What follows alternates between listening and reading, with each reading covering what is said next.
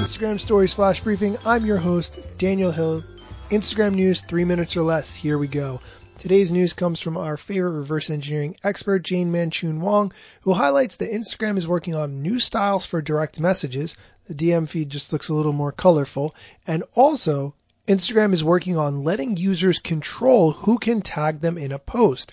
I think that's a great feature that's really overdue because we all have that friend that tags us in random things just so they make sure that we see their picture.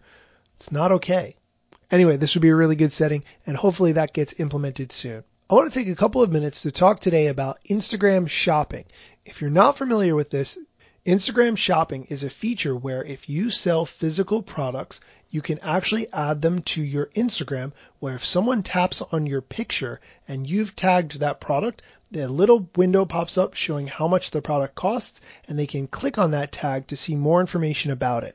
Here's how to set up Instagram shopping if you have not done it before.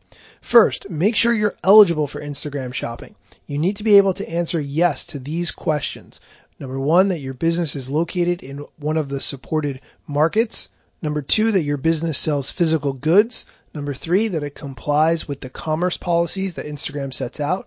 Number four, that your Instagram is a business account. And number five, that your account is connected to a Facebook page. Just to be clear, pages get likes. Pages do not have friends. The next step to setting it up is to connect your Instagram business profile to a Facebook catalog. There are two different ways to do that. Number one is using Facebook Catalog Manager. That is the free do it yourself method. You create a new catalog, or if you already have one, you can connect to your existing catalog, making sure that you select the e-commerce catalog option.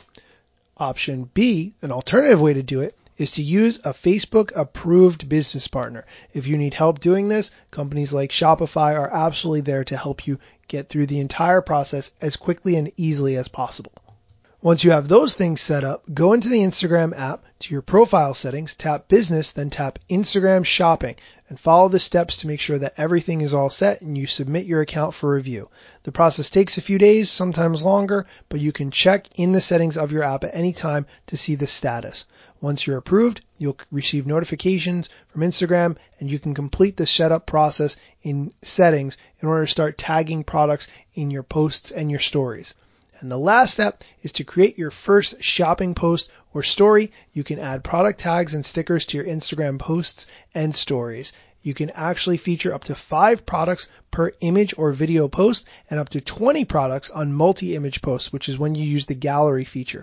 You can also go back and add shopping tags to old posts on your business profile, which is not a thing that I knew before. So that's kind of cool. Stories can feature one product sticker per story and you can adjust the color and text of product stickers, which is also a really cool, fun thing to do. And now a couple of quick housekeeping things. You, as the listeners, had asked me to do an episode on shadow banning. I have never been shadow banned. I'm looking for experiences from you listeners who have had this, whether it was for a week or month or you're still shadow banned. Please send me a direct message so I can put together an episode just for you. That's it for today's flash briefing. Thanks for listening.